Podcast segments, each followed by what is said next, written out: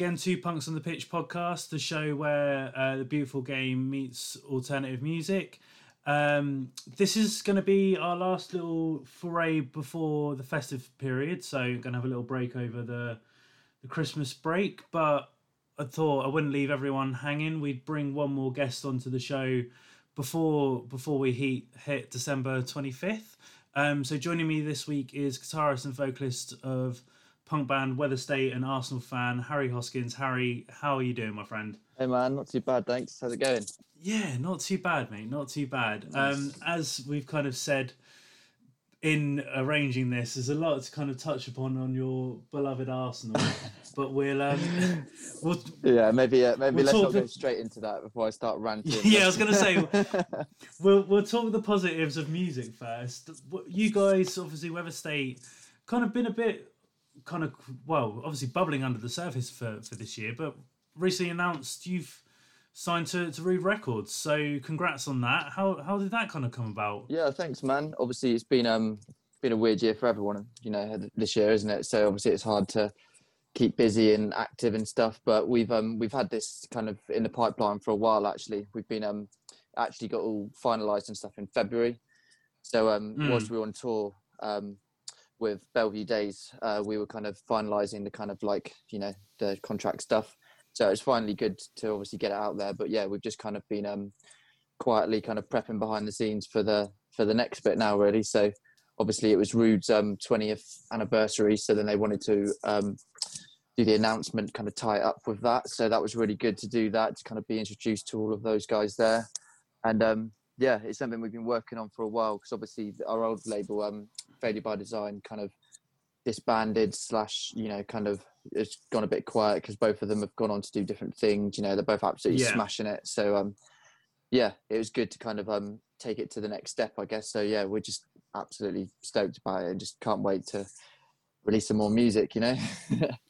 Well, that's what I was going to say. So, what, what's the, the kind of plan? Because obviously, like Born Cynic came out last year Yeah.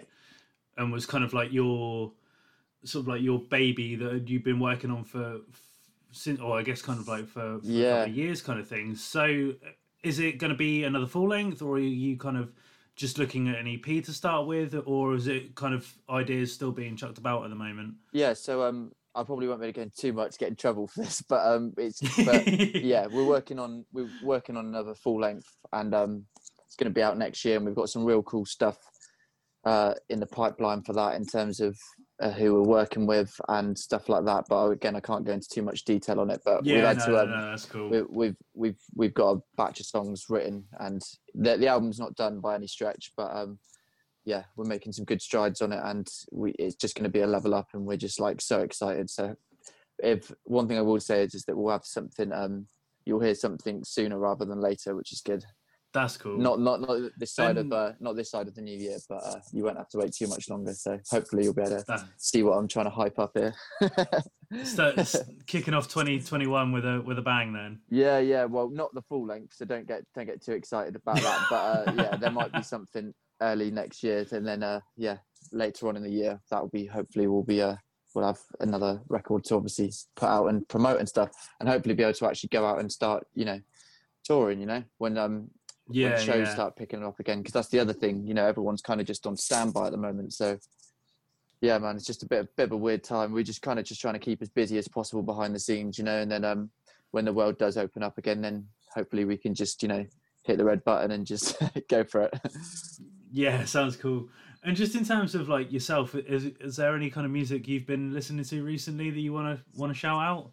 Well, this whole um this whole year has been really weird for me with music. I've been like my I was saying to the rest of the guys in the band, my Spotify um uh, end of year um, stats and stuff were just so skewed because I, I, uh, all of the Yeah. music I was listening to was just real like comfort music. Like the first couple months of lockdown, I pretty much listened to nothing but country music, and I'm not really sure how that happened. nice.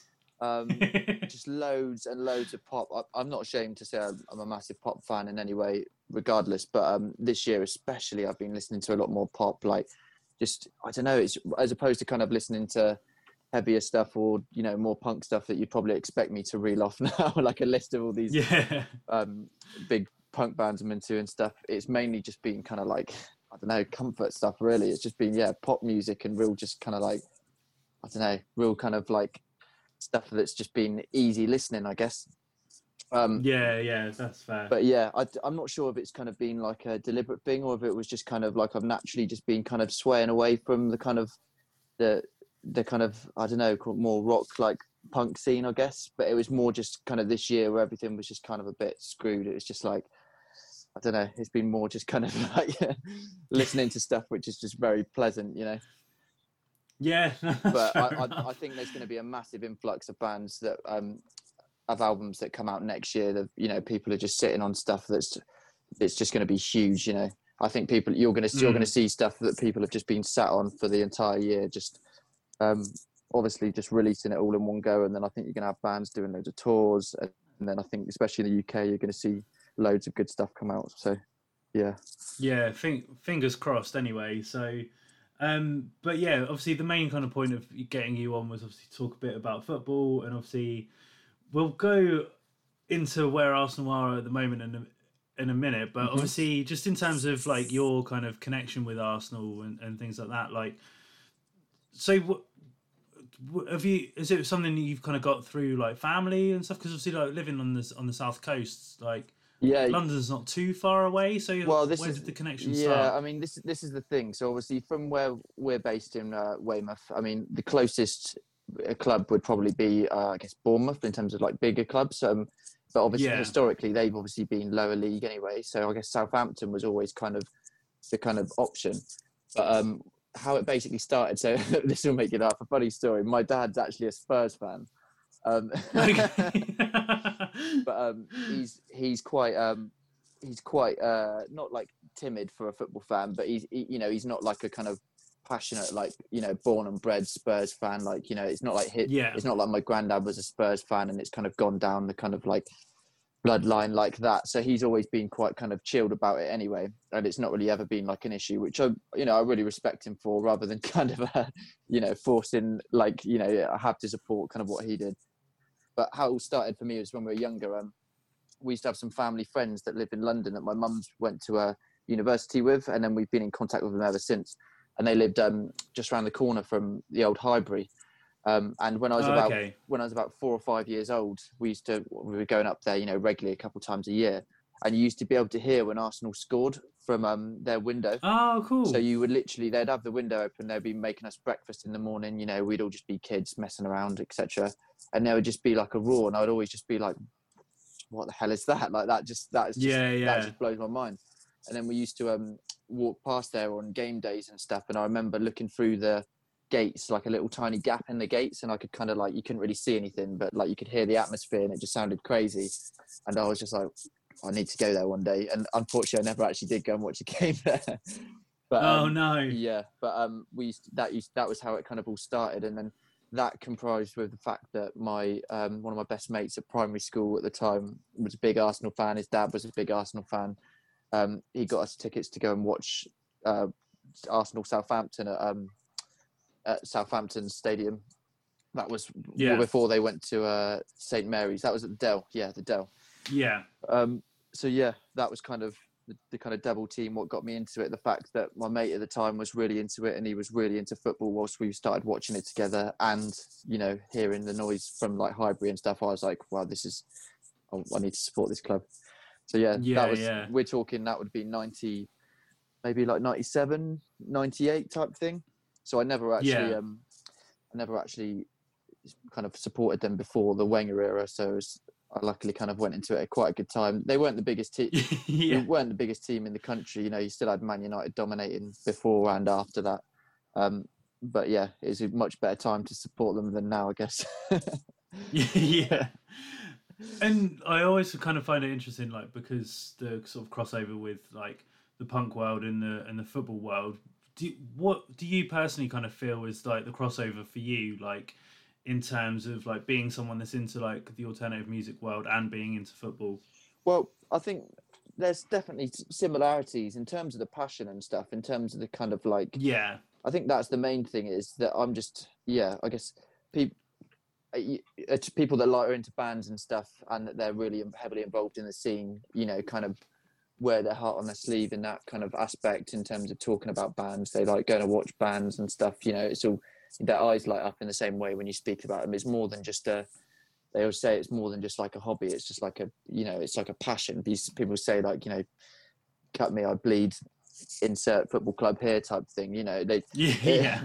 and people would say the same about bands and stuff you know it's changed certain records or you know bands change their life and change the way they think about things. And it's just yeah it's more than just like a, a something you flick on the tv and you think oh see how how see how my club's doing. You know it's something that you follow.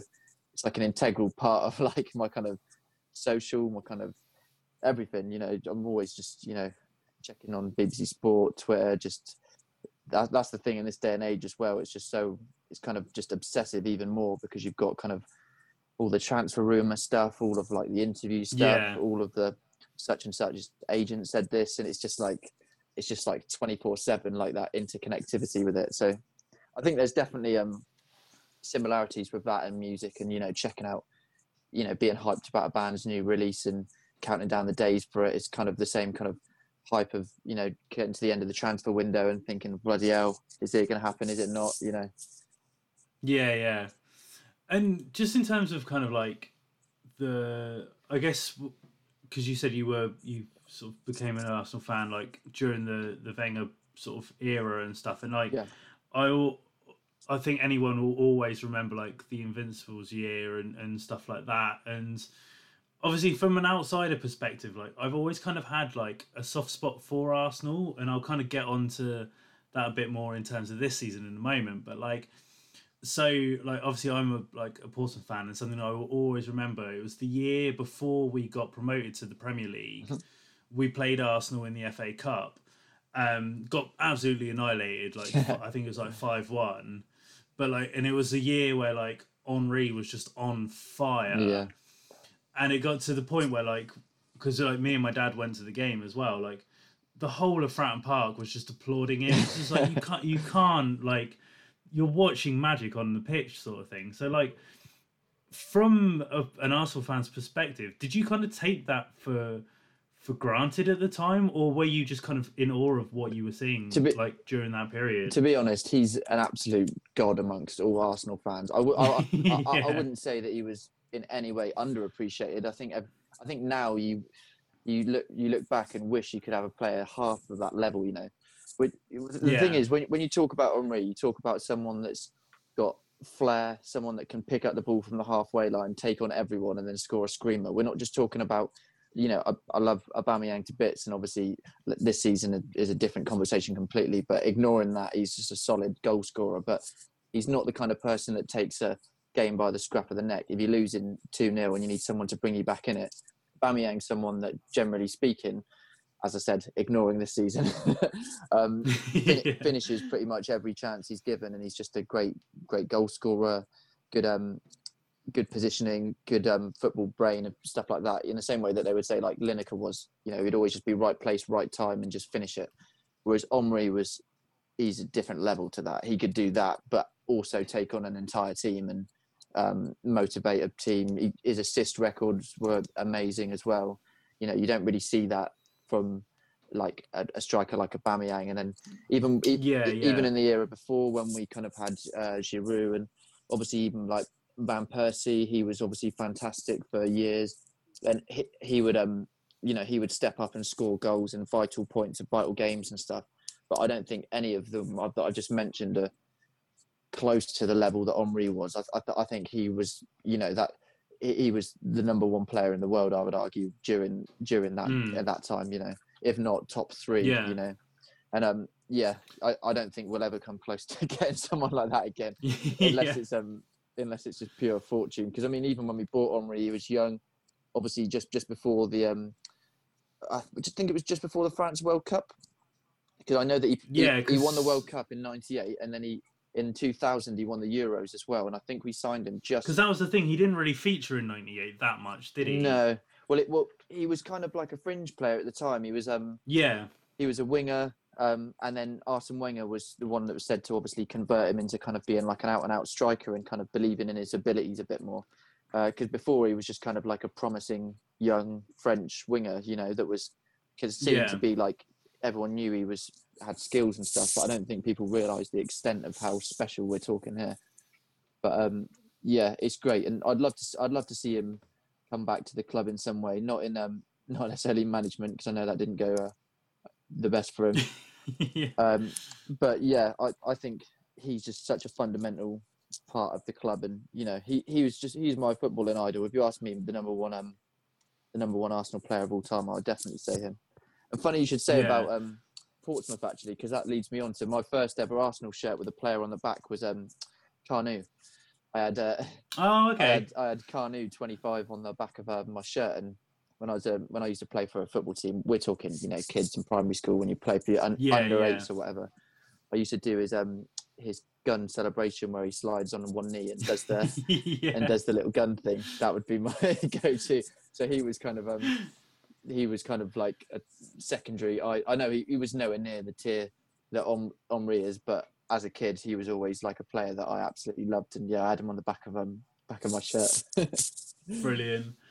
And um, just in terms of like, kind of in a way similar to United, but not so much. In, well, I, I don't know. You might take it that way, but like with like like Fergie at United, obviously they haven't kind of really replaced him as such in terms of management. Yeah. And I think Arsenal have kind of suffered the same thing since Wenger's gone. Like, yeah, there was like Arteta was kind of like deemed like the great hope, but obviously things have hit a bit of a road bump at the moment. Yeah. So I don't know. What's your view, kind of post Wenger? Like, was he kind of gone too early? Did he?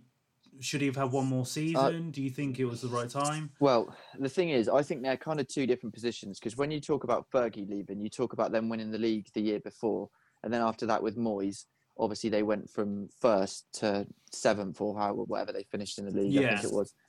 Um, with Wenger, as much as I absolutely love the guy, and they obviously all say you don't know what you got till it's gone, which to an extent is true. We're suffering a lot more now than we were even in his kind of latter years.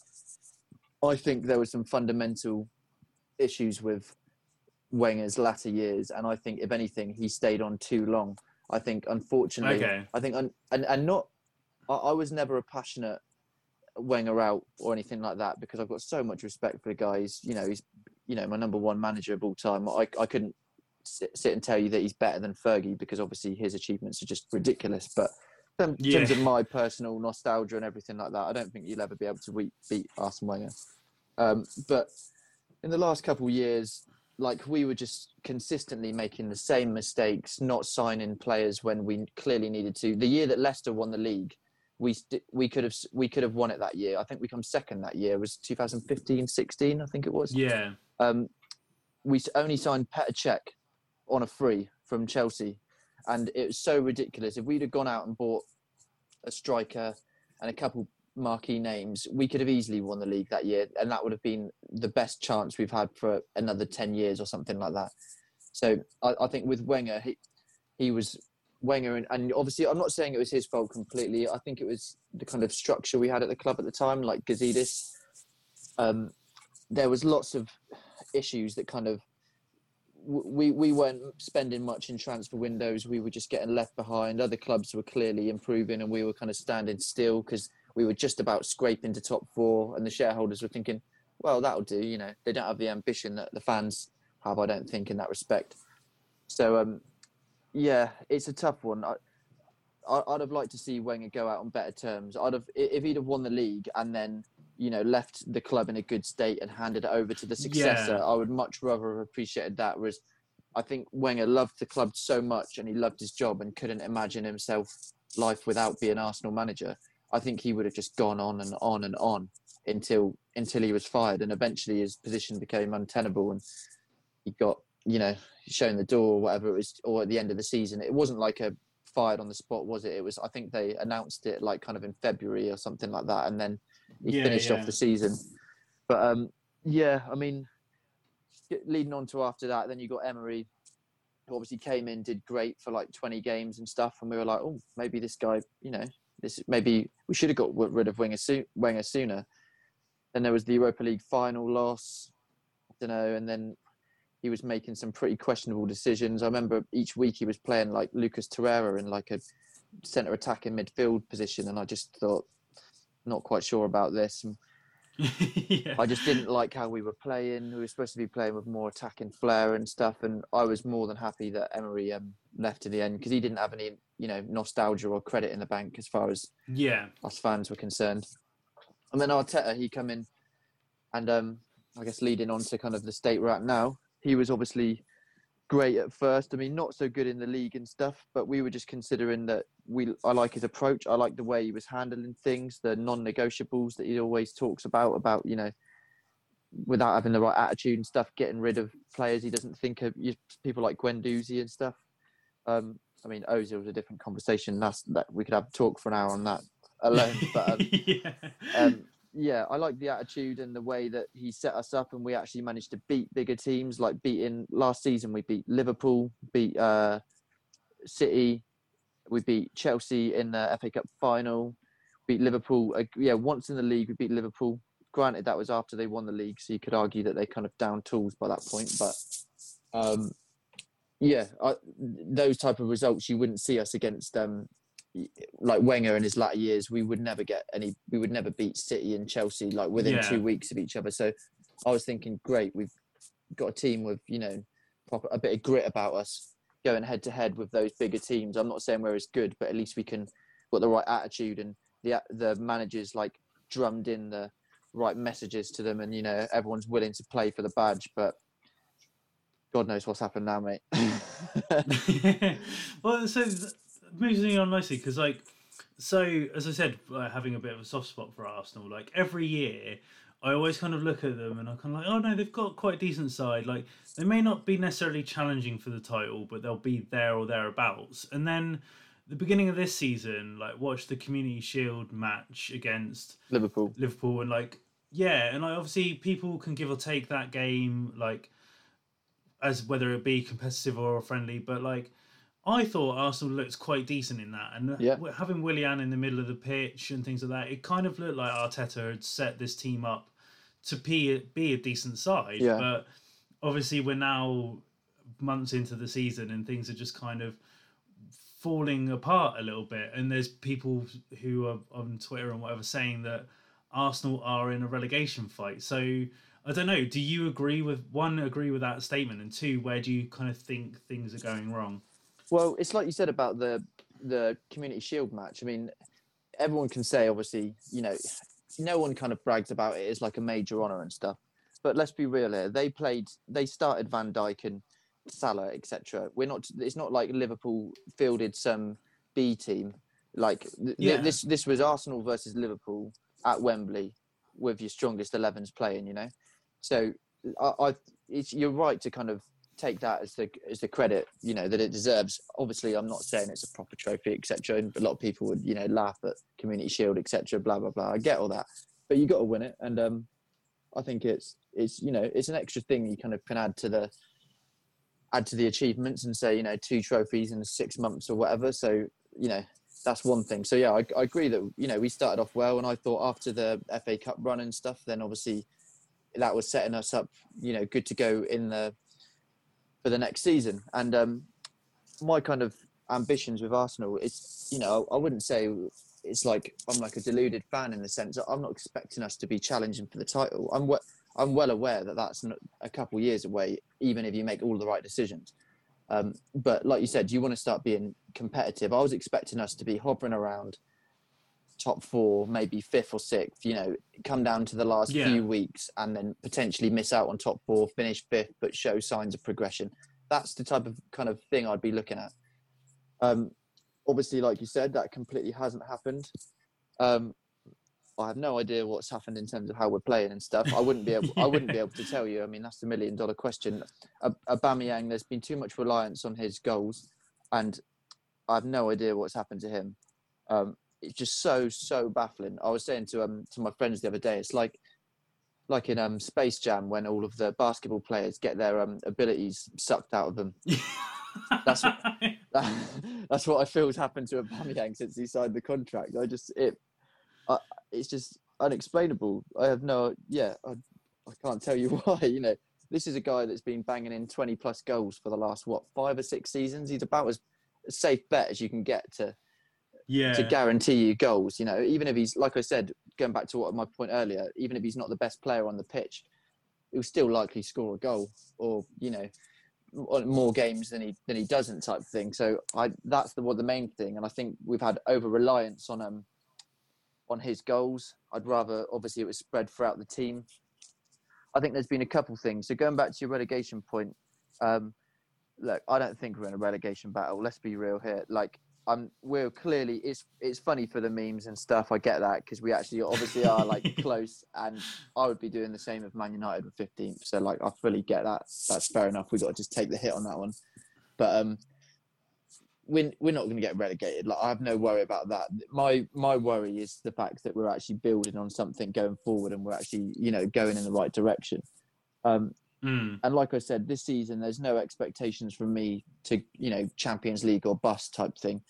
Um, so if this is about damage control now, if we start if if if we can go on a couple, go on go on a run of winning a few games, you know, get to January, uh, sign a midfielder, get Thomas Partey back, who I think has been a fundamental part of our team go or will be going forward, which is why it's such a shame that he's been out injured which is just pure Mm. pure unlucky at that point because he's I think I read that he's only been out for six weeks in the whole time he was at, at Atletico or his whole career up to that point, and now he's missed over six weeks um, at Arsenal already, and he's only been here since August or something. So I mean that's you can't do anything about that. That's just really unlucky on our on our part, but Yeah. I think it's quite clear that we needed that creative attacking midfielder. We were really we were in for that um Houssem Aouar from Lyon, and that kind of failed on the last pretty much on a deadline day with him staying at Lyon, And now we've got a massive gap because you don't have Ozil there.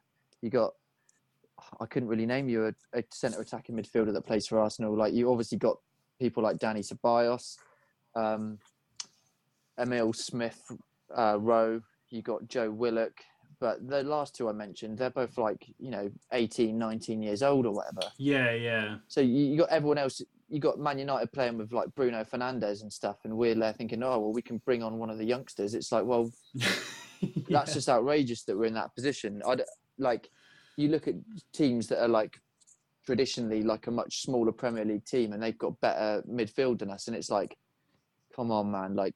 I'm not expect. I'm not shouting because we're not winning the league and kicking off and being ungrateful about it. But we should at least have like a, you know, top four standard team. I, and I, I, I don't think. Yeah, I don't yeah. think that's unreasonable to expect that from Arsenal Football Club personally. But I think we're gonna have to get to January and then, um, yeah, then try and make some signings, I guess. But then the financials with COVID and stuff is just a nightmare. So Yeah. Um, and before we move on, I always sort of ask like if there's a player like past or present that you think kind of embodies like the punk ethos for your club. So is there anywhere anyone at Arsenal that you think fits that mold? Well, this one was easy. First, I was thinking, um, if if we're going to talk traditional, I would have probably said Freddie Ljungberg because he used to be um. oh, of he course, used, he used to yeah. obviously have like a pink red like mohawk, didn't he? He used to be. Well, saying that he's not exactly punk. He was a bit of a. He was like a pretty boy. I'm pretty sure he's like a Calvin Klein model. Yeah, he was, wasn't he? Uh, so yeah, maybe that's not that appropriate. But yeah, I used to kind of. I used to always find it funny. I, I've got an image in my head of him wearing the kind of gold Sega shirt from back in the day with like a red, like bleached mohawk, Yeah, like in yeah. the cup finals and stuff.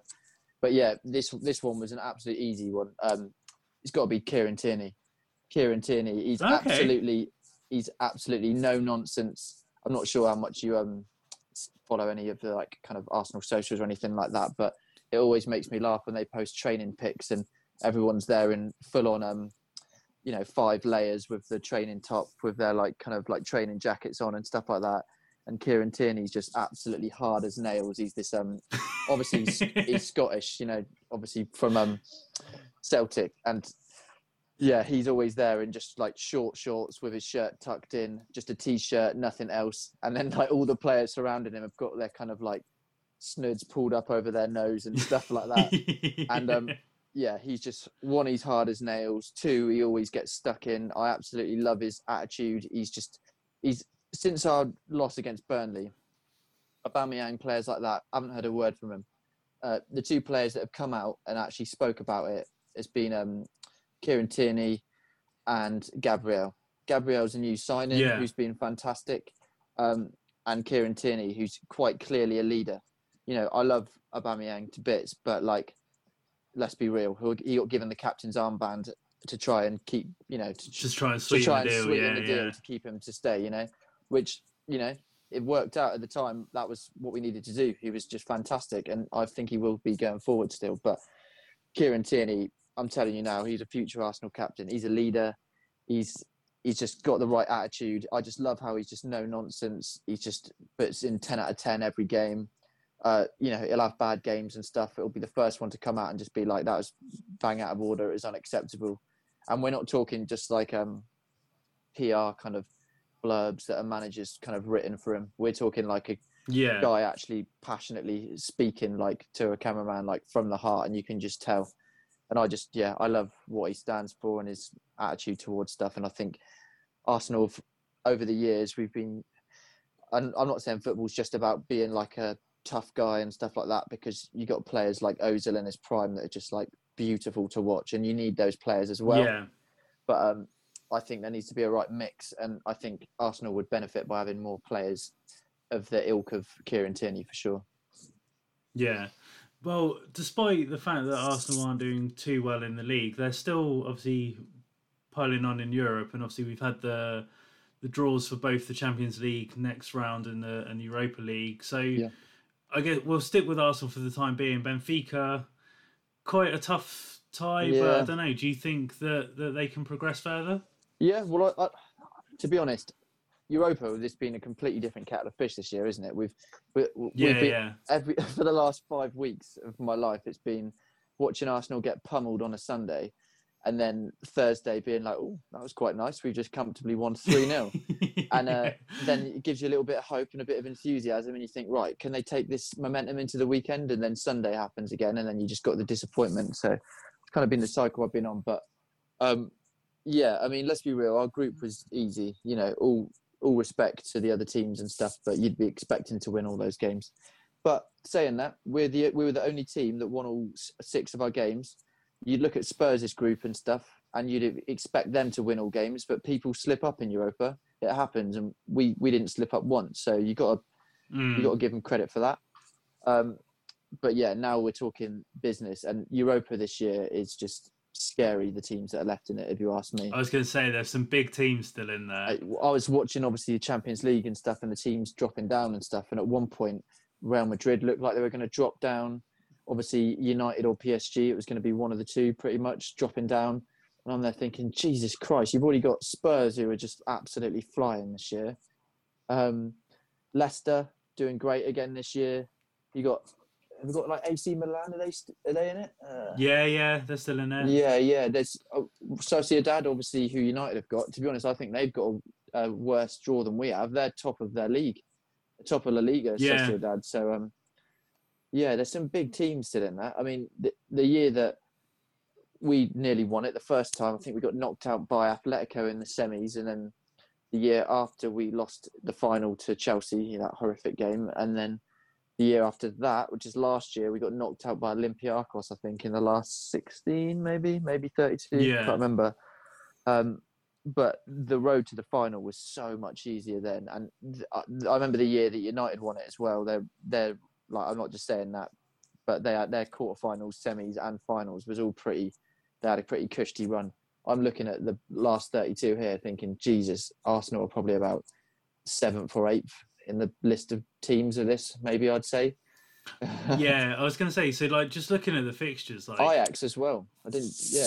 yeah, I was going to say, like, that's the that's the one that really stands out to me is Ajax Lille. That's the that's the big Mm. fixture that stands out to me from the Europa League. I think out of the English clubs, I think Leicester have got the easiest draw, to be honest, against Yeah, um, yeah. Slavia Prague, which Well, that, is like it's still not an easy tie, but it's it's doable for how well Leicester are doing in Europe as well. yeah, they should they they should breeze past that one. I'd expect um Spurs to. So Wolfsburg is is that Wolfsburg? or is that a diff? Is that a different club? Or I think it's a different. I think it's a different club. yeah, because I, I think I I think I um Oh yeah, no, this yeah the Austrian team. So. Okay. Yeah, of course, obviously, German. Yeah. Um, so that's they. I mean, they, that should be fairly simple for them then. I, if if it was Wolfsburg, I think maybe potentially a little bit harder. But Spurs would yeah, Spurs would you'd expect to smash either of them, to be honest.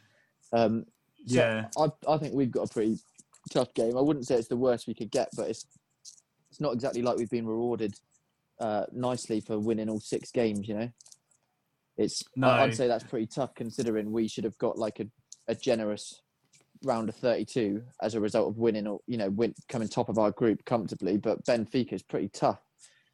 Um, I, rec- I reckon we'll do it though. Last, um, I don't know. It's obviously a different situation than last year. It depends what the momentum stuff and how the mood is in the club, etc., etc. By this point, but I think this is in um, is it in February? I think it is. So we got quite a lot of time. I think yeah, it's like last week of Jan. I think it is. I mean, we'll either, we'll either have had some wins by that point, or Arteta would be out. so, like, yeah, it's going to be one of the two. Um, so yeah, I, I think we'll be all right. I, every time I look at Europa draws like last year and year before and stuff like that, when we play teams like Napoli, I'm always pleasantly surprised. We go there and turn them over. So I think, I, I, I think, don't think Benfica will be easy, but hopefully we'll win that. But if I'm honest with you, the second we draw one of the big English clubs or Ajax, etc., it's going to just, you know, we're going to have to need some serious luck to get through it. There's no way we're winning Europa. I'd, I'd love it, but previous years I thought we'd be first or second favourite to win, you know. Whereas this year, I, Yeah. I'm looking at it thinking, I wouldn't bet on us winning that. No chance. well, sticking kind of with Europe, obviously perennial winners of the Europa League aren't in it this year. They they've carried on in in the Champions League in Sevilla. Yeah. Sevilla, Seville. Seville, even, Can't even say the word. um, but again, like some big ties in that. oh, I mean, the Champions League is always going to bring up some some big matches, but I think like in terms of the English teams. uh, It's not too bad. Like Liverpool against Leipzig, like that's doable. I think the worst is is um, Chelsea Atletico. Yeah, Uh, yeah, that- I mean, I agree. to be honest, Atletico seem a different different team this season. They're doing really good in La Liga. But Especially with Suarez as well. yeah, yeah, yeah, and they've obviously, well, one thing with they've they've obviously got Torreira. I mean, they don't have Partey, who's obviously was a big um big part of their squad. Because obviously we took Partey, but Torreira seems that there's been some reports that they're going to cut his loan short in January. I'm not sure how true that is. Just Twitter, you know. Oh, really? Yeah, um, but apparently Simeone's not not particularly happy with him. Apparently, he, the last eight games, apparently he's only been on the bench. Hasn't been able to. I think he's got like ten minutes, like sub appearances here and there and stuff. But I don't think he's set the world alight there. But um, Yeah. it's hard to tell this year because I'm not sure if it's the fact that other teams in La- La Liga have got better, or if the quality of La Liga has just gone down. Because obviously Barca are doing terrible at the moment, aren't they, in terms of their club in Yeah. turmoil. Real Madrid are in a bit of a kind of transition, sticky period, I guess. Um, but yeah, it's it's hard to tell whether the reason like Sociedad, for example, are top, are they really good, or is the kind of quality just a bit lower? Because I, I think that's the complete opposite of the Prem this year. I think one of the main reasons why we're struggling, as well as for all of our shortfalls anyway, um, the quality in the Prem this year is just it's it's rocketed up, isn't it? Oh, definitely. Yeah, yeah. Like, I mean, just I was saying this to to my dad the other day. Like, the fact that Tottenham are at the top, like, it just shows the quality that of a manager that Mourinho actually is, Yeah. and like the way that he's got them playing. But then, like, you look at even like Leeds and stuff like that. They're like playing really good football this year, Yeah, yeah. and it's just But you see that about so many teams. You talk Southampton; they've been amazing. Um, all there, Yeah. there's loads of these teams that you wouldn't expect to be up there.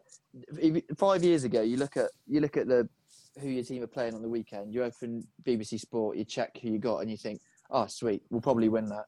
And nine times out of ten, you would if it's just one of the smaller teams. And obviously, you get the games; there'll be hiccups and stuff like that. You'd be gutted.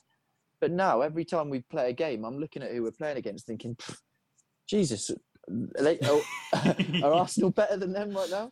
I'm looking at Southampton. At, I'm looking at Southampton uh, tomorrow, um, which is at the Emirates, and I'm thinking, I don't like. Are we favourites to win that? Like, surely we like on paper you'd expect, but I don't. I don't think I could make a case for that now. And I think that's it's because all these smaller teams have just anything can happen in the Prem this year. You saw Villa beat absolutely smash Liverpool. They, sma- Yeah, they, yeah. they smashed us 3 0 at the Emirates. And then the next week, they went and lost to, what was it, Brighton or something like that. They Yeah, they were like 4 0 down and they, they ended up losing 4 3, I think it was, because it, it was too late to um bring it back. Or so, I can't remember who it was. But yeah, it just shows you, you know, you can. You can smash the league winners one week, and then next week you'll lose to West Brom or whatever it is, and it's just like it's just such an entertaining league for that reason. But it's bad for um, teams such as Arsenal that are going through a transition stage. we, we, need all the help we can get, and turns out everyone else is smashing it, and we're doing shit. So Yeah. it's pretty much the worst possible combination. But um, yeah, I think going back to the Champions League draw, I think I think Liverpool should beat Leipzig. I think they're a decent team. Obviously, they got turned over five 0 by United at um, Old Trafford, but I think that was more a tactical mismatch. Really, I think um, yeah, I, I think their um, manager, the young guy, he he he plays very attacking football, and I think he was just determined to keep at it. But he didn't realise how good United are on the break with you know Rashford, etc., with the pace of him and Greenwood and all that. So um, I think really they probably should have managed that game a bit better, but they just went, you know, they stuck to their um, stuck to their thing, and then they ended up getting absolutely battered. But then they beat them the other in the the other way around of the fixture when they went back yeah, to Germany. reverse one, So, yeah. um, yeah, I reckon they'll give Liverpool a good game, but I reckon I reckon Liverpool win that over two legs. Yeah, I think like going back to what you were saying about like the the changing quality of La Liga and or just like the kind of weird sort of flux they've got in power struggle at the moment in teams there. Like as you mentioned, like Atletico, Chelsea is, is a one that stand out, but that Real Madrid fixture, uh, like Atalanta hadn't had the greatest season this year either. No, But the way the Madrid are playing at the moment, it wouldn't surprise me if they get through Madrid. To be honest. yeah, I mean, well, Atlanta obviously they were. Um, were- they? They were in the group of Liverpool this year, weren't they? Didn't Liverpool just sm- Yeah, they smashed yeah. them five 0 or something, didn't they? I think they sort of scored that. It was quite a Yeah. they comfortably won. But yeah, last year they were obviously fantastic. I know they've got a couple of players that are um, good on FIFA, but I can't I can't sit and tell you that I follow them or whatever. But I know they've been doing real solid in Europe recently. And like you said, when you got a team that are historically amazing like Madrid, if they're going through a bit of a rough patch at the moment, same as Barca, there can be upsets there, can't there? If you got if you got, if you got a young team playing on form, there's no absolutely no reason why there couldn't be an upset there. So um, yeah, I, I I could see that happening. I think the Barca Mm. the Barca PSG tie is a really interesting one. You could see PSG going Yeah. through that. Dortmund, Seville, obviously Dortmund not having the best time at the moment, but not doing terribly. I think Seville are just masters of the Europa, aren't they? They've obviously um, yeah, yeah, because Unai Unai Emery won the Europa, I think, three times with Seville, um, and that was kind of how he staked his claim as being like a top tier manager. You know how he got the PSG job. Um, yeah, but yeah, I reckon that'll be a tough game. You know, flip a coin who's going to win that one type thing. But Yeah. Most definitely. I think Ba- Bayern should steamroll Lazio.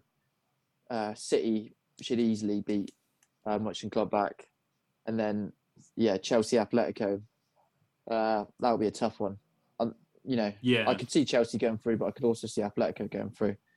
I think Chel- Yeah, Ch- definitely. Chelsea are in that they're in the kind of early days of that new squad they're building and stuff. So there's you know Ch- I think Chelsea in a year's time could be potentially like unstoppable, but right now they're like they haven't quite clicked, but the players are so good they're probably going to do fine anyway. You know. yeah. Yeah.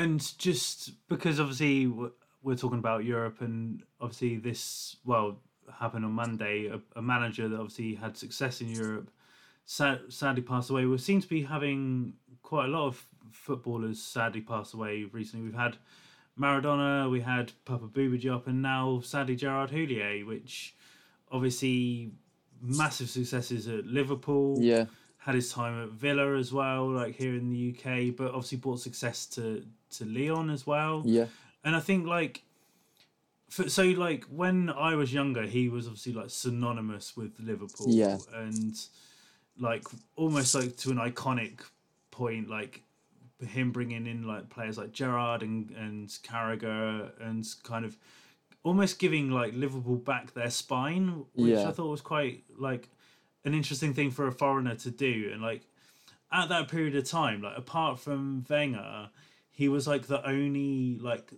really like successful, notable foreign manager in the Premier League as well, which I thought was was quite a well, yeah, because that. interesting point. I mean, at, at the time, like you said, obviously the whole kind of the whole kind of foreign manager type thing was kind of a bit more rare, like you said. And I think obviously they always say that when Wenger came to the game in in the Prem, he obviously kind of changed how teams, uh, you know, thought about stuff. There was a lot more kind of sports science and stuff he kind of brought over because Wenger was it Wenger? I think he's at Monaco before, and he um Yes, yeah, he, he came obviously from the French league, and that was kind of across Europe. A lot of the teams in the 90s and stuff were kind of getting more into that, and you know, this was kind of moving away from the kind of 1980s culture of the players having a fag at the end of the game to like Yeah. to really kind of making football kind of like an art form and stuff. So I fully get that. Yeah, I, I- completely agree. Houllier was was the prime example of that, and it was kind of you know him and Wenger obviously mates. And I read a quote earlier on Twitter that was saying that he, he still speaks. You know, they spoke to each other up until his last moments, type thing. Like regularly, they you know kept in contact as friends and stuff yeah, but like you said, I, I always associated Gerard Houllier with, like you said, the Liverpool team in 2000, 2001, where he won the, um, well, the treble, but obviously it was kind of, you know, not the, he didn't win the Prem. He, he won the yeah. It was the FA Cup, League, Cup, and, and U, U- UEFA, at the time it was, yeah, yeah. And obviously the FA Cup final, that was when they won against, um, that was when they won against Arsenal. They beat us 2 1 yeah, and that was um, when we were obviously flying at that point as well. You know, doing great. Um, so yeah, I kind of associate him, like you said, with kind of Owen. Obviously, he was coming through in the '98 World Cup. It was a kind of a little bit before Houllier, but he, you know, he was smashing it under him. Um, like you said, the Carragher's and Gerrards, etc., kind of bringing bringing those type of players through and kind of bringing an identity to them. And I think that's Yeah. something that they kind of lost a bit after that. You know, when we talk about Liverpool from the kind of like 2005, six, obviously they won the won the Champions League and stuff, but they I think they kind of lost lost that kind of appeal to the like the way they were playing and the kind of characteristics. You know, you always associate certain styles of play with clubs. You always say like yeah, yeah, Arsenal are more that kind of like European, like free flowing, like passing football, you'd say, rather than like a pragmatic approach of like a Jose Mourinho that manages games. You know, Houllier kind of kind of gave that European feel to Liverpool, I think, and kind of brought successes with him and stuff. And you know, it's really sad to see. Sad to see. Again, sim- similar with Maradona, both going very young. You know, I, Yeah. I, I think Houllier was uh, 70, 73, I think. seventy three, I think it was. Yeah, Yeah, man. I, I, I've I've read a lot of places that apparently he did have some quite a lot of health issues. You know, over the last couple of decades. I don't think it was kind of like a.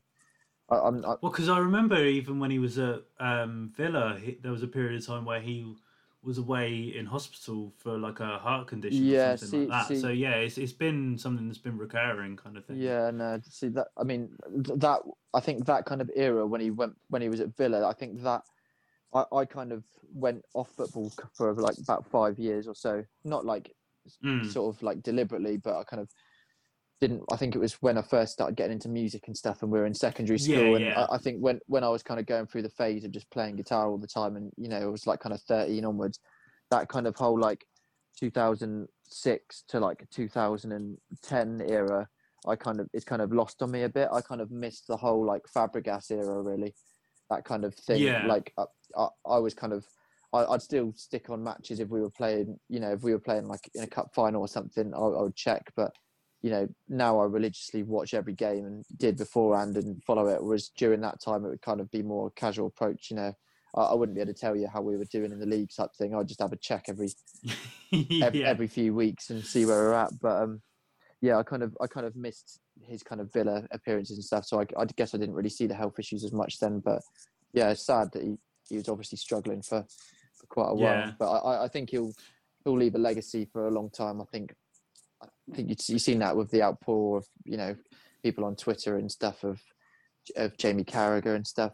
Did, not to not to Mm. sour this, but did you see um, Alan Sugar's tweet about it? I thought that was No, I didn't. absolutely ridiculous. He he tweeted he started the tweet saying it was um rest in peace, you know, good fellow, and then he says, "Let me guess, Piers Morgan's probably gonna do a three-hour episode about how he was best mates with him now to try and get clicks Oh, or something like that." And it was just the most untasteful thing I think I've ever seen.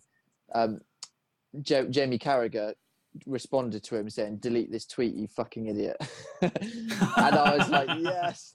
I was like, absolutely. I was like, that that just summarizes that guy in terms of in terms of class. Alan Sugar, I think, is I don't think I've ever met anyone that reads the room so poorly as as he yeah. does.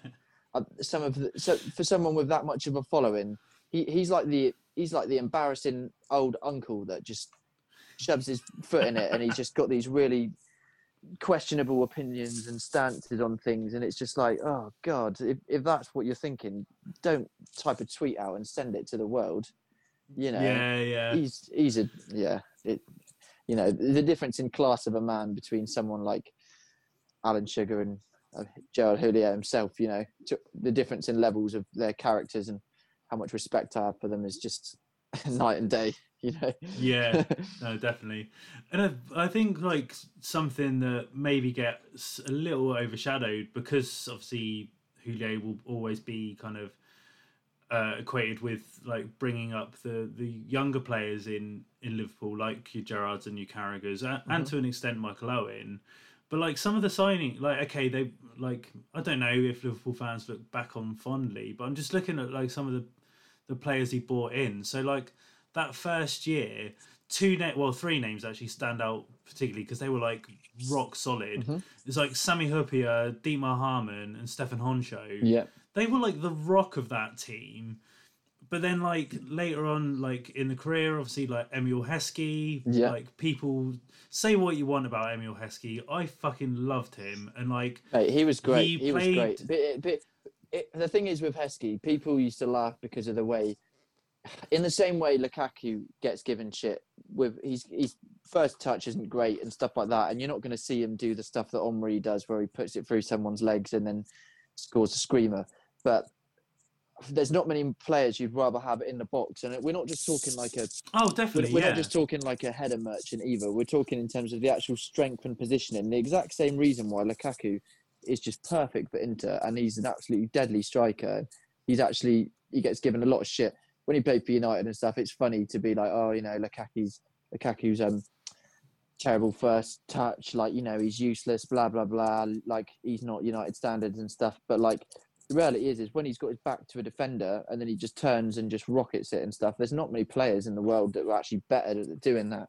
If you build your team around that strategy, it's not the most exciting, but similar to Heskey, exact same. He would he, he just get himself in the right positions, and he's just you know got a heck of a shot on him as well. So he would just score so many Yeah. goals. But then, oddly, to on the flip side, to his detriment in some aspects. I mean, I thought he was a good player, but I know Liverpool fans didn't, and Bolton fans definitely didn't. But obviously, he bought El Hadji Diouf to to the Premier League as well. So, which I didn't realise he bought him for ten million pounds. Which Ten, that's quite So significant at the at the time. yeah, I didn't realise it was so expensive. But 10, 10 mil. What, what year was that? Like 2000 something? 2000, two thousand two, 2002. yeah, So that's a lot of money. So I mean, yeah, I mean, at the time, that's that's pretty big bucks, isn't it? yeah, yeah, exactly. 10, 10 mil now, yeah. you, 10 mil now just gets you a squad player or something like that, you know, from a from a lower lower standard team or whatever, or some guy from Yeah. like you know the French league or something like that. But 10 mil back then get you a lot. yeah, I, and like, oh, sorry, go on. No, no, I was going to say, I just think that yeah, he, I, I think he deserves a lot of um, a lot of respect for for what he's done for Liverpool. You know, and that I think fans will forever kind of love him for that respect of kind of just giving a change of culture, even if it like long term he didn't he, he didn't transform them into like a title winning squad, which everyone probably wanted at the time. but um, I think they'll look back very fondly on his reign. You know, I think it was a, a strong few years that he was there. Mm.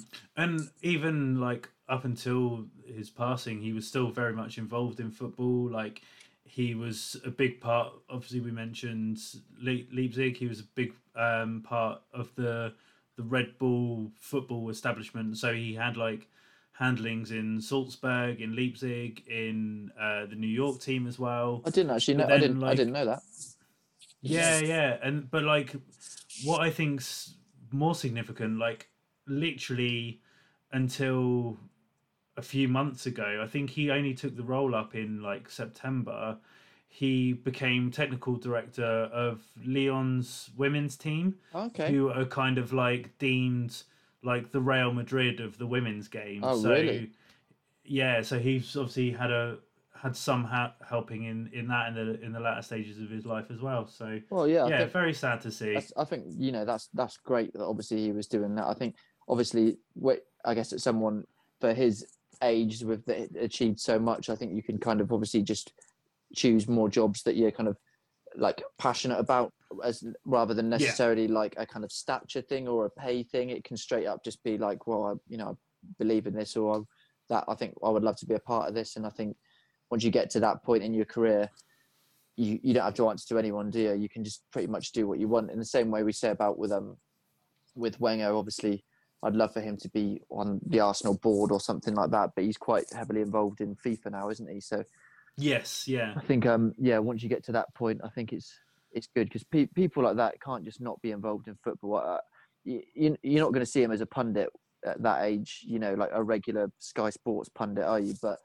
I, I think director of football or something like involved in the kind of like structure side of the game. Like I think that's just a perfect job for someone in that kind of age with that kind of knowledge, you know. Yeah, definitely. I mean, I didn't lack respect to him or to anybody somebody was asking me in the press conference, do you think it's a good chance for him to show? And I said, yes. Well, you want me to say no? I think uh, John is living in the past at the moment. Whatever, If the fans chant their names, I mean, I'm pleased, but uh, you should look at the figures. How long has he played? How many goals we scored when he was playing?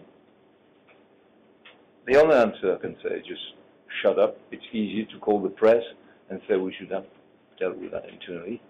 I mean, I didn't say, I mean, some of you were at the press conference, you could say that. I didn't lack respect to him. But in doing that, he's like So, for one final time for 2020, we're going to be doing what my favourite thing of this show is the whole reason I created this show. We're bringing punks onto the pitch with a Musicians 11. Um, so, I'm looking for. Harry's already warned me that this is going to be quite interesting, so I'm looking forward to this. Um, but have you got a formation, my friend? Yeah, I do. So I've gone for a, like a four, two, one, three. So you've kind of got you've okay. got four at the back. You kind of got two centre mids. Then you got a cam in front, and then you got a left and right wing, and then you got an out and out striker. Okay, cool. Like four, right, four, so four, two, one, three. Yeah. Cool. So we always start between the sticks. So who have you got in goal?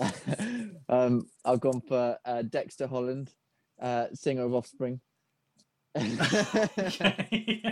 so my, my, my reason for this is that um, I wanted to put I wanted to put him in somewhere. It was either him or Noodles, um, and obviously them being a little bit more senior in terms of age, I thought um, as a goalkeeper you can get away with that a bit more. You know, you don't need the fresh legs as much. You just need someone that's kind of been around the block, got the knowledge, you know. So um, I'd, I'd I reckon I reckon him in goal, he'd he'd be a well-rounded from a kind of football brain perspective, I guess. I, yeah, I, no, that's can't put him on the wing. He wouldn't have any legs in him.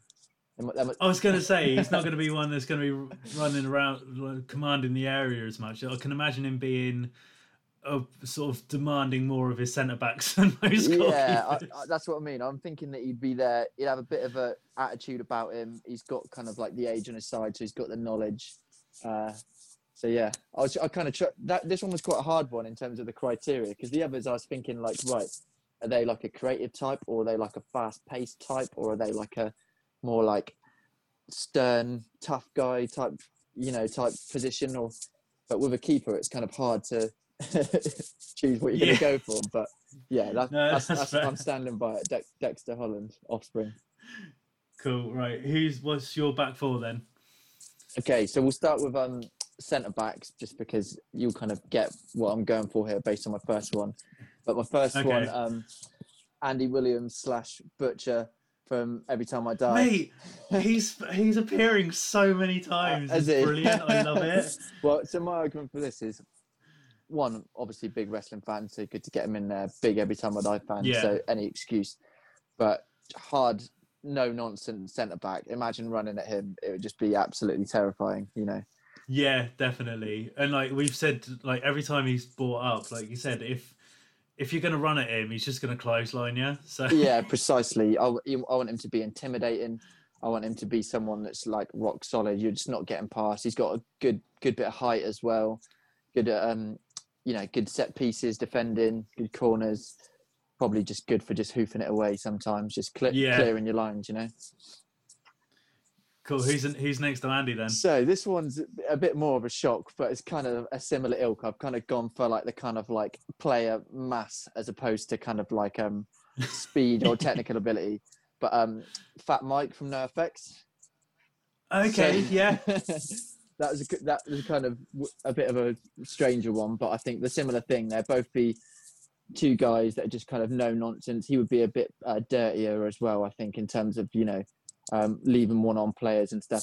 I think Andy would be a bit more um, a bit more kind of tough guy, but uh, you know maybe play a bit more fair. I think I was gonna say I'll have a bit more finesse to him. yeah, a little bit more. I reckon. I reckon Fat Mike would be the kind of thing that you'd be going past him, and like if if they've got a nippy striker that just kind of knocks it past him, he'll just take the ankles out and you know just I was gonna say Fan Fan Mike's getting the red cards all the time. yeah yeah. Well, that's what I mean. He's just taking one for the team in that respect. I think, which um.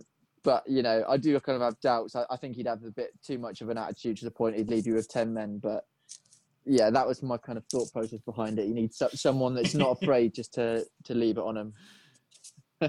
Cool. Who have you got uh, wing backs then? Okay, so these two I've just gone. So you got the age, you got the age with them, which isn't um, ideal. But my argument is that they're just kind of like wind up dolls in the sense of they've just been going for years and years and years and years, just coffee coffee driven, just been going for like fifty years or whatever. So, so Yeah. so right back, I've got um, uh, Milo from the Descendents. Right. So my, yes. my argument for that is is that you're not going to get much flair about him. He's got he's got a heck of a brain about him, so he's very calculated. Um, he'll just be caffe- caffeinated to the highest degree constantly, um, and I think he would just be good for just running up and down the the, the wings. You know, clearing his lines, stuff like that. You're not going to see too much technical ability there, but you're going to have.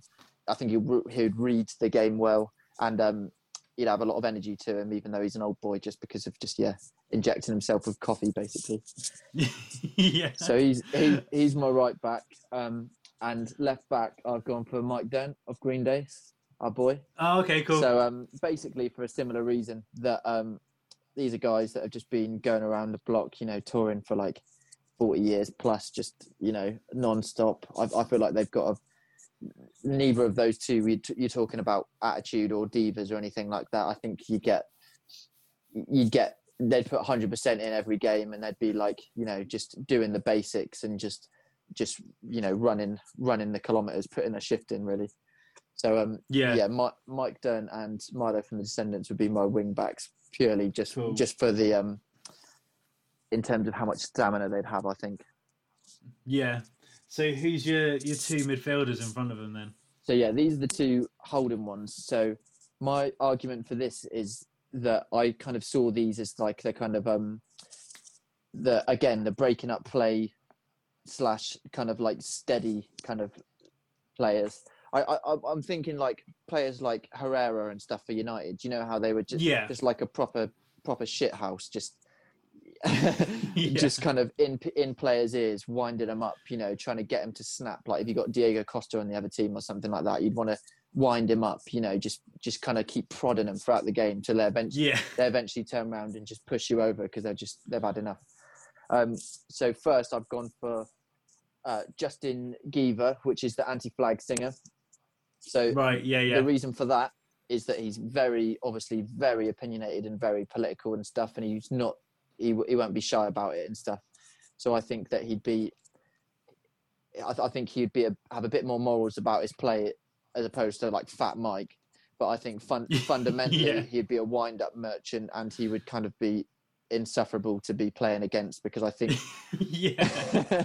I could just see him just being very, you know, all of their they're they're very obviously political and um they're very passionate about what they do and it's very like yeah it's full on heart on the sleeve type of thing you know they'd take a take a bullet for the team so I think he would be good Yeah. it'd be good to have there. you, you don't need as much creativity in them in those center mid kind of positions so yeah I'd kind of I reckon I'd, he'd be good for that and he'd be yeah he'd just kind of do his job and just give 10 out of 10 every game Yeah. um, Who's alongside him then? alongside him, I'd say so. This is the same kind of thing in the same way we're just talking about kind of just passion and kind of no nonsense. I think you'd have a bit more struggle with the kind of maybe attitude Deba fits. This could potentially be a little bit more the Guendouzi type of player that's kind of you know when they're playing well would be good to have in the squad, but otherwise could be a bit of a handful sometimes. But um, Bert McCracken from the used. Oh, nice. I like that. So I mean, I just love the use. So I was trying to find an excuse to get him in there somewhere. but yeah, I think he would be um, you he'd be very passionate again. You know, heart on his sleeve type player. But I don't, I don't think he'd be as much of a shit house as um as Justin from Anti Flag. I think yeah. I think he'd be a bit more of just kind of a, a steady Eddie. Just you're playing for the playing for the badge, just playing the ball forward, doing his job, staying sticking to position, and he'd be kind of quite precise about his play. I think. He'll be your your Michael Essien kind of yeah, yeah, exactly. No, no frills, but just kind of like yeah, just someone solid. You, you think uh, kind of like a a Kante that just turns up, Yeah. Yeah. turns up more games than he doesn't, and he's just very solid. Like he'll he'll never set the world alight, but he'll just play for, play for the for the shirt. You know, I think he'd be good there. I was trying to think. Did it, they must have done? Did, Anti-Flag and use? They must have toured at some point, surely. Yeah, they must have done. I've I've um I've seen both, but no, I that's a lie. Actually, I haven't seen the used. Uh, They, they must have done like give it a name tour or something like that. You know, yeah. those- so I was gonna say, so they'll have that chemistry of like yeah. That's being together well, sort it's a of si- thing it's as a similar kind of era, isn't it? That kind of like both around in early two thousands, but kind of like got big. I'd guess you'd say. Um, yeah. in the kind of like mid 2000s and onwards type thing. Yeah, I guess it's that kind of like yeah. emo Kerrang era from like 2004 to onwards, you know. Yeah. Which leads me nicely to my uh, uh, centre attacking mid, actually. So shall I Go go for for that one? So this one, I'm going. I'm thinking of uh, Mesut Ozil ilk, right? So you're not. Yeah. So you're going for pure genius, like a mental genius in terms of their output, but very difficult to control. No, no strength about him whatsoever.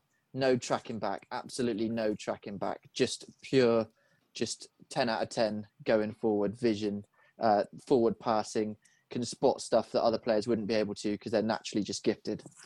Uh, Pete Wentz, a Fallout boy. Oh, okay. So my argument for that is, like I just said, is that he's obviously like lyrically and stuff. I think he's absolutely fantastic, and I, you know, I'm a mass, I'm a massive fan of early Fallout Boy. Don't get me started on post hiatus Fallout Boy. But, um, I, but Pete Wentz is kind of, he was always the one kind of driving that band forward. Well, in the yeah. in the the lyrical sense, obviously, obviously, like in terms of obviously vocals, he was just kind of you know lower key. He did his backing vocals, which were terrible and stuff. But his lyrical his lyrical output, I think, was is like second to none. It it, it well in terms of that emo kind of era and the genre is is what I would argue. I I, I think Yeah. I think you compare that to like Panic at the Disco or something like that of that era, and I think the lyrical phrases and stuff I think are just significantly better from Pete Wentz.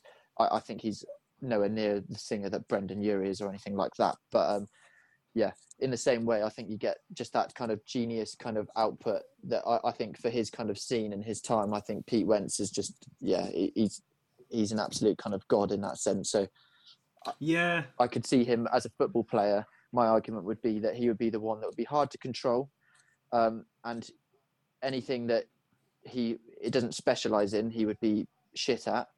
But the things that he, but the things that he does specialize at, I think he would be fantastic. Like he, the guy can barely play bass. Let's be real. Like he's, but I, I'd say he's more of a poet than a than a musician in terms of the way he kind of crafts the vision of that band. Um, yeah, definitely. I, I think that yeah, that's the where I was getting at in the terms of being a creative attacking midfielder. That he's that kind of he's the he's the artist player as the as opposed. Oh, definitely. He's he's the visionary. He's the the one that's pulling all the strings. Yeah, you, But as you say, not- he's he's not putting in the hard work. he's not the engine, is he? He's not going to be tracking back and making in tackles. And if he gets subbed, he'll kick off as well. It'll be a it'll be a nightmare to, for a manager. But yeah, um, yeah, he's my cam. yeah, no, I like it. I like it. Um, right, who have you got as your attacking wingers then? Okay, so this I was going for kind of a, a bit more. I, I'm I was thinking right as a winger, you've got to have a bit of flair about you. You've got to be very technical in terms of your skills, your step overs, and being able to deliver deliver you know crosses into the box and stuff. You don't necessarily need to be the um, the kind of focal point of the team. You just need to have those kind of qualities about you. So uh, first, I'll start off on the right. Um, apologies if I say the name wrong, but Ian D'Sa from Billy Talent, the guitarist Oh yeah, yeah, yeah. guy with the crazy hair that as an absolute shredder. Um, I absolutely love Billy Talent, always have. Um, they were one of the bands I got really into in that kind of early 2000s era, which is weird because they're not really like a punk band or anything like that. But I think that kind of early 2000s when I was started watching music videos, you know, Kerrang music videos and stuff. I remember hearing Billy Yeah. Talent thinking, holy shit, this stuff's amazing. And um, he's obviously just a solo guitarist. There's only one guitarist in that band. And it just blows my mind what he plays. It, like the combination, he's like a rhythm guitarist and a lead guitarist, but in one. And I just, I, yeah. I watch what he's doing and like everything he plays is just so melodic and it just it's pulled together completely by his guitar playing and I just think he is just such a tier above like myself or anyone I I can I can think of as a guitarist you know fundamentally we're just all about kind of chord bashing and writing songs and stuff but this guy like the the the guitar lines he writes I just think are like I'd say he's like a proper artist like real real technical stuff like we're not talking just like learn the chords and play along. You, you can't really play along to a Billy Talent song very well. Like it's the intricacies between each part and stuff. I think is really, really tight. And yeah, I think someone like that. I think he's got the technical ability to be taking on players. He's got the brain to be spotting the passes when to lay it off to the striker. Um, again, he wouldn't he wouldn't have that much kind of strength about him. Maybe not necessarily do as too much tracking back, but he, again, he'd be a bit more of an artist, I guess, than a kind of like powerhouse. But yeah, I think yeah. his technical ability, I think you need that as a as a winger with your step overs and beating the last man. You know. yeah. Who have you got on the other side then? Um, so a similar thing. So not as that. This is a this is a bit more. You could probably swap this next one out for Pete Wentz in terms of what um my kind of uh music tastes are and stuff like that. But um Anthony Raneri from Bayside. So Okay, yeah, yeah, yeah. I'm a massive fan. I'm a massive Bayside fan. Always have been. I, I think he's one of my favourite songwriters ever. Um, and again, his guitar lines can be quite technical and stuff, but it's more about his melodies and his song structures and the way he kind of sculptures a song and the way he builds and stuff. Um, I just think, yeah, he's, he's very technical. There's not many that do it like him, really. And I think they've got a, it's very Marmite Bayside, but um, i- in terms of how technical he is and the kind of passion he has for songwriting and stuff, I, he's definitely up there. So, in the same way that I think he's a kind of master at his um, at his art, let's say, I would put him in the same category as a kind of like having to be like a winger like that. Again, he's very Yeah, yeah. very creative in the sense of that band is fundamentally him just writing those songs. You could argue that he could you could swap him for Pete Wentz in that respect, but I think um, as a winger you need a little bit more strength about you, and I think um, Anthony Raneri's got a lot less diva like tendencies than. Pete Wentz. Like I, I think Pete Wentz is it's going going back to him. He's the kind of Ozil situation where you need to play to his strengths, and if you don't do that, he'll be useless. But if you play to his strengths, he'll be fantastic. So I think, um, yeah, as a winger, I decided to put Anthony Raneri there because you've got the you've got the technical aspects of it, and he got a bit more strength. So I, would say he's got a bit more strength than Ian from Billy Talent, but um, yeah, yeah, it's mainly just about his his technical runs. I'd say. Cool. And so he's going to be banging in the goals for this team. So this one is straight up just the coolest guy in the world, uh, Julian Casablancas from Strokes. So nice. Okay. that's probably one you wouldn't have thought I'd have put in, but um, I'm I'm massive Strokes fan. You know that obviously they're like an indie garage rock band and stuff. It's quite different. So a lot of these a lot of these artists I've named are quite um quite eclectic, I guess, in the sense of yeah, it's just yeah. like you know you got like Billy Talent, then like Descendents, and then the Strokes. they're all pretty different, aren't they? And then Offspring and stuff. I guess that's a bit more kind of punk rock with Anti-Flag and NOFX, blah blah blah. But yeah, Julian Casablancas. I think he's just the cool guy. He's just probably like he's probably like the coolest rock star in the world as far as I'm concerned. Yeah. From, from, yeah. Uh, you know, I should have chose actually second. Okay, so back up to Julian Casablancas, who would be Julian Casablancas would be the um, starting eleven, but kind of the the budding um, sub would be uh, singer of uh, Dirty Nil. For that exact. Oh, okay. Yeah, yeah, For yeah. that exact same reason. So they're both the same kind of the type of player I'm looking for. So I want someone that's just like an absolutely, you know, ten out of ten, cool guy, just like ice running through their veins. You know, just got. Yeah, yeah. I think I'd went for Julian Casablancas because he's got a bit more of an attitude about him, and he's a bit more of a bit more of a dick. You know, sometimes you, yeah.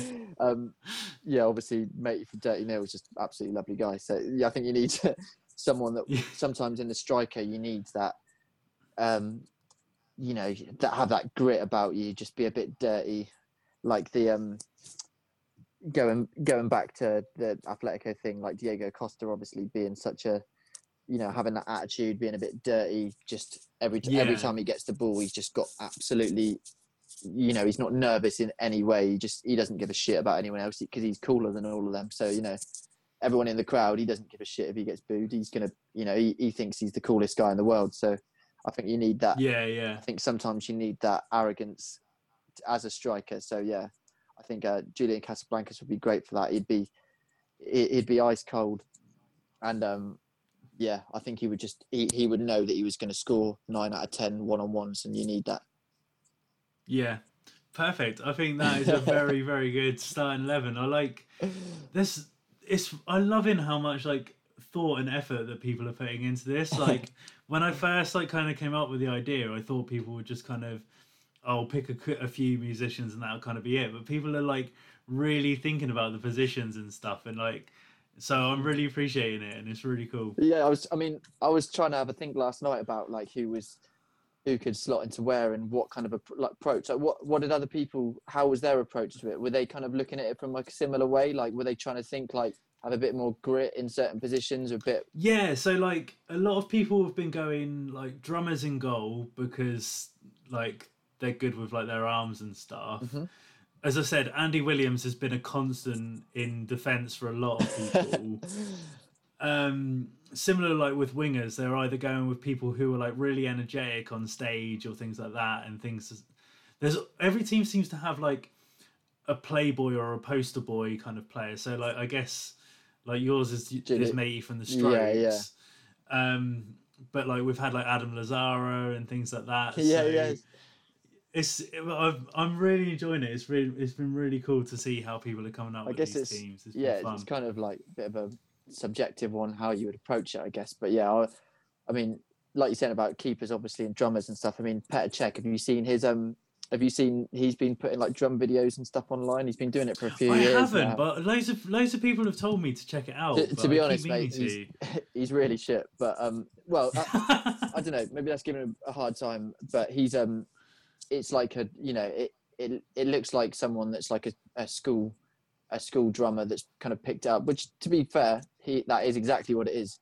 He's obviously just trying yeah. to learn an instrument like in his like late 30s or whatever. So fair enough but um you'd thought someone that's a multimillionaire would be getting you know multiple like lessons per week someone coming to their house and then they'd be shit hot at and it, to be honest i i you know i'm, I'm not putting him down or anything like that. It, it's cool as fuck. Like it's obviously just a passion thing. He, he just posts like videos of him playing along to like um Nirvana and stuff like that and doing like Foo yeah. Fighters. They're all kind of a bit like dad rock cover songs, you know. But um, it's just quite funny watching him there with like his electric drum kit and stuff, with his like headset Yeah. on and stuff, and he's he, he he doesn't come across as a natural drummer. Put it that way, he's kind of a bit like robotic and stiff. Like he's like when I Ah, okay, when I- yeah, yeah. when I get behind a drum kit, you can just tell that I'm just not. I'm not. My brain isn't geared in that way, so it's yeah, it's a similar thing with um Petr Cech really. But yeah, that would I should have probably yeah that I mean he would have been perfect as a you know an example for like a goalkeeper drummer I guess. yeah, perfect. But anyway, Harry, thank you very much for for bringing your your starting eleven to the table. Um, Yeah, no worries, mate. as I mentioned at the top of the show, this will be our last one for for 2020. We'll be back uh, for the FA Cup third round is when when I'm looking to come back. So for now, everyone, thank you very much for for checking out the show since we started it. It's been really really great fun. Harry, thank you for being my last guest of the year. Yeah, no worries, mate. Thanks for having Um, me. And yeah, this has been fun. For um, as always, people keep in touch with us on social media at punks with an X on the pitch because why the hell not? Um, but yeah, we'll see you in 2021.